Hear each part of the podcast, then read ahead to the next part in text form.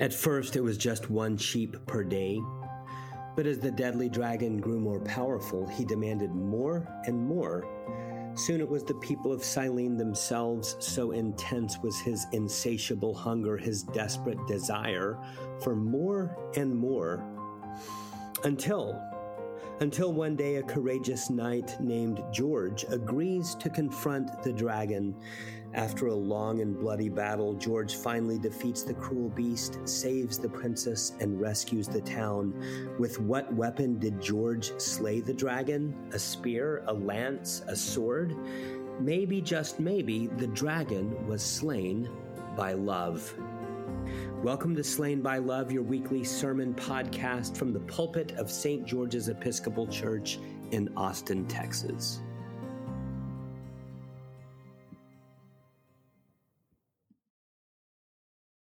In the name of the living God, Father, Son, and Holy Spirit, amen. Y'all, please be seated and good morning. When you were a little kid, what was your favorite game? Dodgeball, tag, capture the flag? Now, that question might sound familiar because I opened up my sermon 3 Sundays ago on the second Sunday after Epiphany with that question. But the kind of game that I have in mind this morning isn't like those. The kind of game that I have this morning is a little bit different. Do you remember going on really long road trips? Really long road trips when you were a little kid with maybe mom and dad, maybe your parents, maybe siblings. Do you remember those super long road trips? And how boring they could be, how they seem to drag on and on and on. If you're like me, then you played games, not dodgeball, not tag. You played other games like 20 questions, like 2 truths and a lie, or the opposite game. Now, that was my favorite. I freaking loved the opposite game, and by the way, I was really good at it. What's the opposite of up? What's the opposite of nice? What is the opposite of a yellow traffic light? And that, dear friends, brings me to my main question for us this morning. The question is this: what is the opposite of freedom? Freedom. Let's play the opposite game. What is the opposite of freedom? We heard about freedom last Sunday. Last Sunday when Jesus liberated that man in bondage to the unclean spirit in the synagogue in Capernaum. What did Jesus do for that man? He restored his freedom. Freedom is what our lessons are about this morning, today, however, as well. In the psalm, for example, the psalm this morning, Psalm 147, do you know what, for the psalmist, do you know what the opposite of freedom is? One little word, exile. That's the big concern of the psalmist this morning, exile. The Lord gathers the exiles of Israel, verse 2. Psalm 147 is a celebration of freedom, freedom from exile, exile in Babylon. It's a celebration that exile, the Babylonian exile, is finally over. By the way, I'm sure that you remember the Babylonian exile, right? It began in the year 586 BCE when King Nebuchadnezzar's army sacked and destroyed the temple at Jerusalem. You can read all about it in the Old Testament books of 2 Kings, 2 Chronicles, Jeremiah. It lasted until 538 BCE when Persian King Cyrus allowed the people to return. Psalm 147 celebrates that. The Lord's restoration of the people to the land. That He has brought them home from exile in Babylon, that their exile is over, that finally, once again, they have what? Freedom. Freedom. And our Old Testament lesson this morning from Isaiah 40 that we just heard August read, Isaiah 40, it's the very same. Biblical scholars will tell you that this chapter, chapter 40 of Isaiah, it's the great turning point of the entire book of Isaiah. In the first 39 chapters of Isaiah, all we hear about is exile, warnings of exile, threats of exile, the pain of exile, but not here in chapter 40. Here in chapter 40, we celebrate freedom. We celebrate the gift of freedom. Chapter 40, which begins with that great refrain that we heard a few Sundays ago in Advent, "Comfort, comfort ye my people, cry out to Jerusalem that her term has been served, her penalty has been paid." Do you see? Freedom. Freedom from exile. Freedom for the people in their land. Freedom in their homeland. Homeland. I want you mentally to circle that word homeland. It's an interesting word, homeland. Hebrews 11 speaks of homeland. It talks about how Abraham and the other patriarchs and matriarchs were looking for a homeland. Hebrews 11. What is this homeland?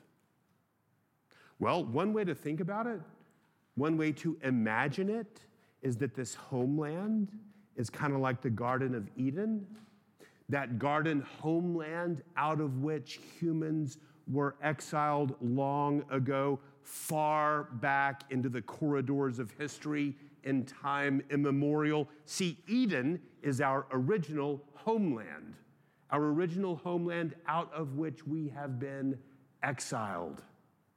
Speaking of exile, I'm reminded of a pop song. This is slightly embarrassing, but it's a pop song by someone who has been in the news lately. You've been hearing a lot about this person. I refer to none other than Taylor Swift. Her song Exile contains these lyrics, quote, "You're not my homeland anymore." I'm tempted to sing it, but I'm not. I'm so tempted. Why don't you sing it?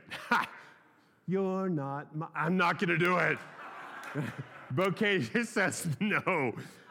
And because she says no, that's why I'm going to do it. You're not my homeland anymore. So what am I defending now? You know the rest. You were my town.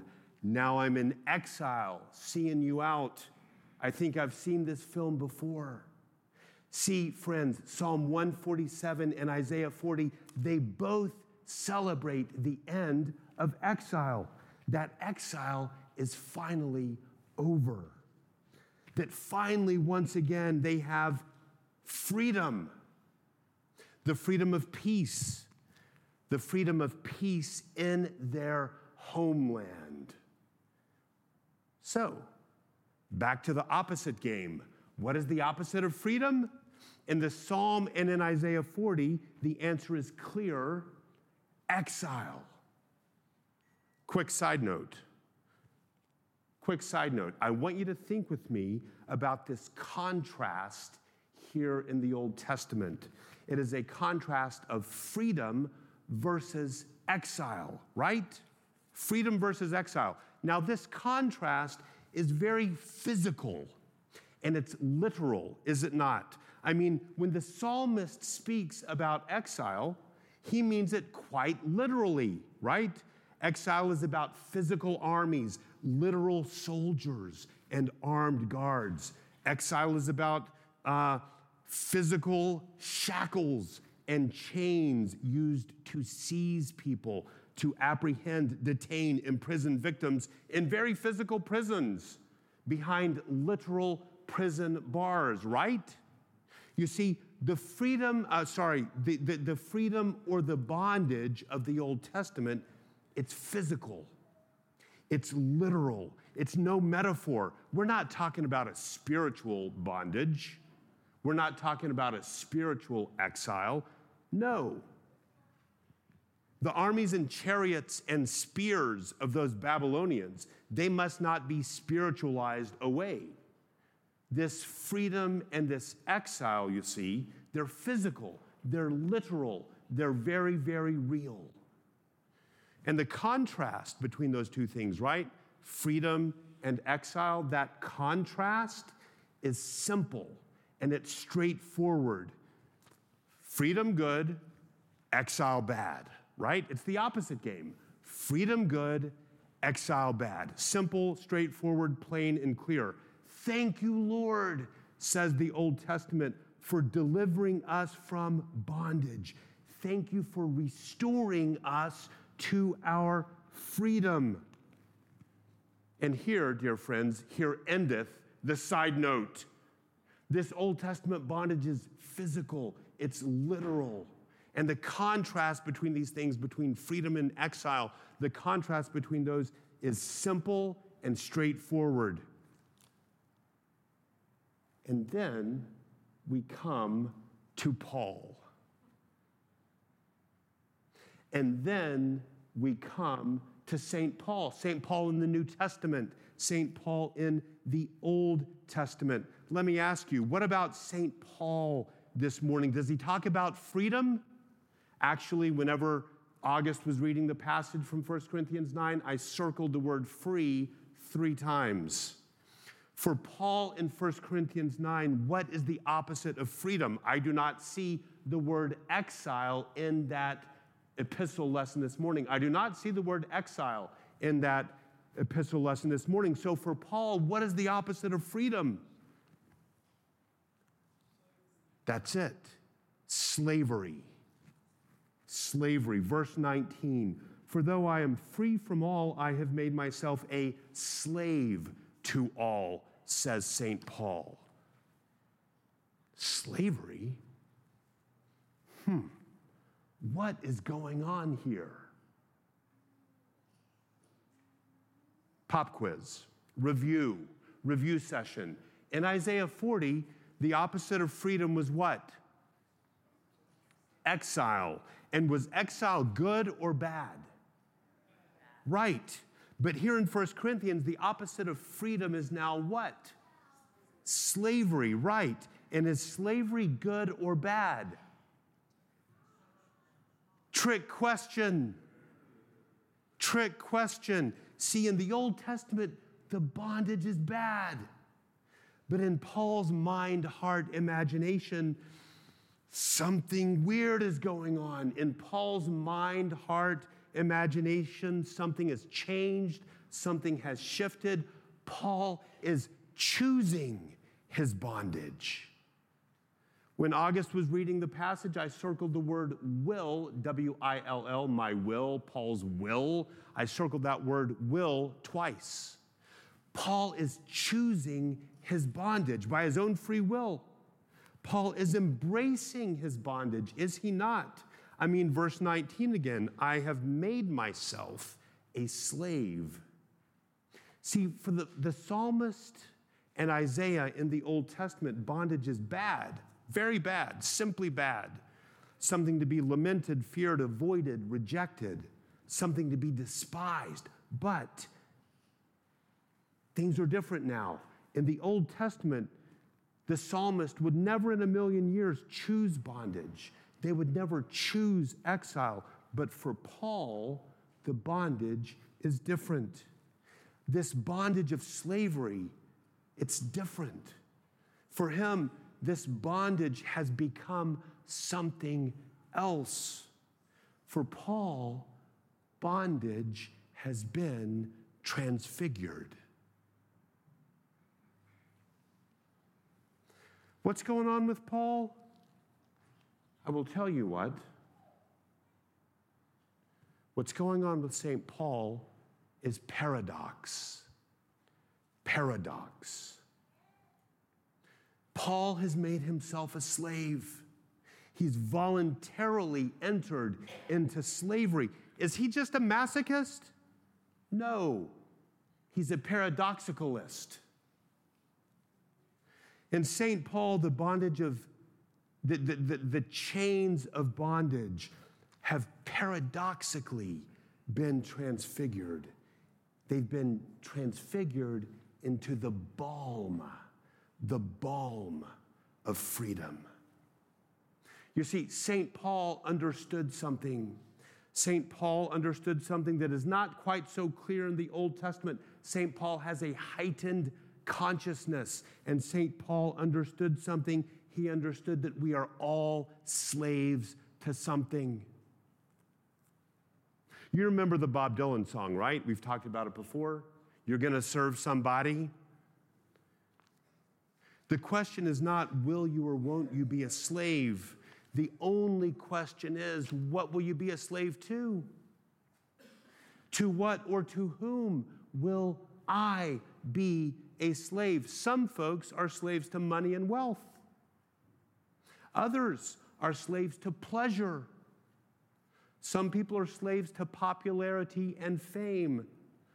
See, the form of slavery, the specific form, the way it looks in this person or this person's life, the specific form varies, but the inevitability remains the same. Let me repeat that. The specific form of the slavery varies, but the inevitability of slavery remains the same. It remains the same, and it's universal.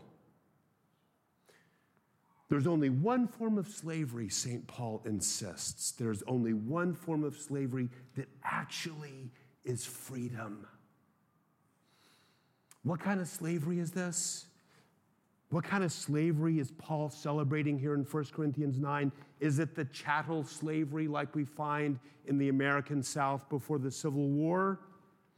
Is it the indentured servitude that we read about in ancient Israel? Is it the kind of slave that they practiced, the kind of slavery that they practiced in the Roman Empire? Is it de facto slavery like we have in our culture in the modern West, late capitalist economies like our own, that systematically resist the obligation to pay workers a living wage? Is that the kind of slavery that Paul is talking about? No. No, it's not. None of those types of slavery are what Paul is embracing here in 1 Corinthians 9. You know why? None of them are paradoxical. All of those forms of slavery are simply and straightforwardly bad. They're like exile in the Old Testament. They're simply and straightforwardly bad. And I'm not going to talk about Ron DeSantis in the Republican primary, who tried to make a little argument that that slavery in the American South actually gave people job skills. No, I'm not.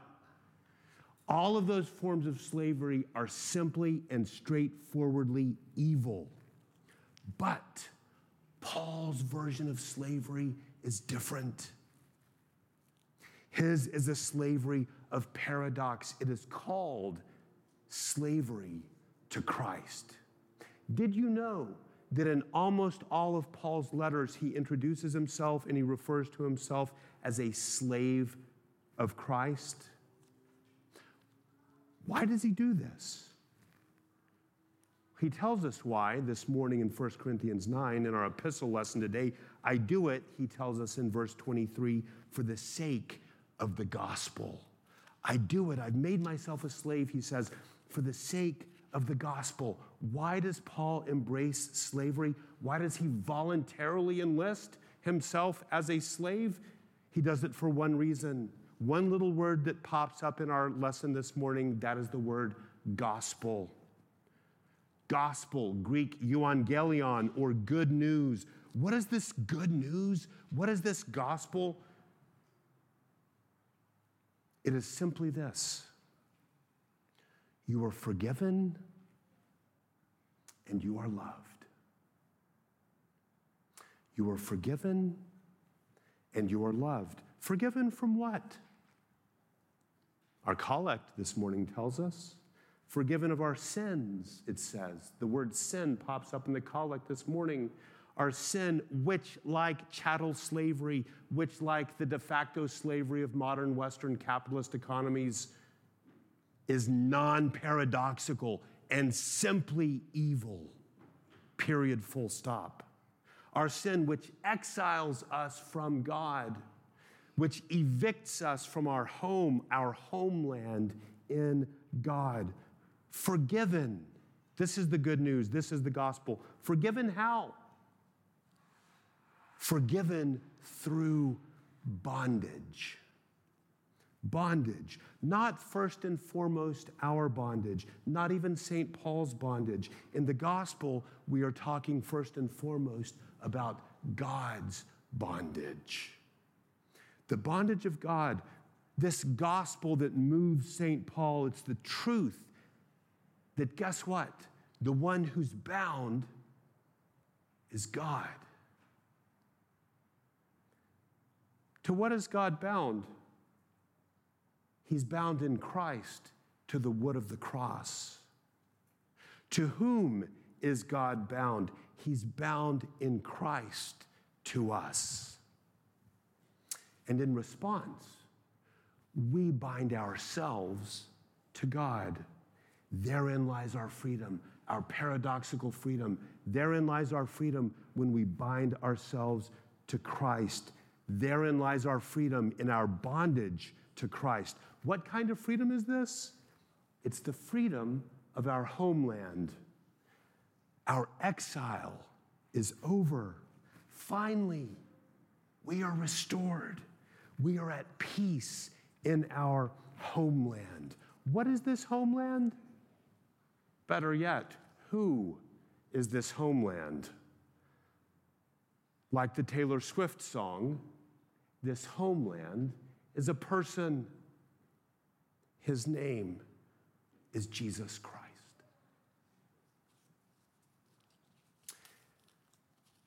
In the name of the living God, Father, Son, and Holy Spirit. Thanks for joining us at the pulpit of St. George's Austin, where the love of God in Christ slays our enemies, our fears, our guilt, our worries. How are they slain? Only by love. Special thanks to the good folks of St. George's and especially to that masterful media guru, Liam Dolan Henderson. See you next week. Peace and be well.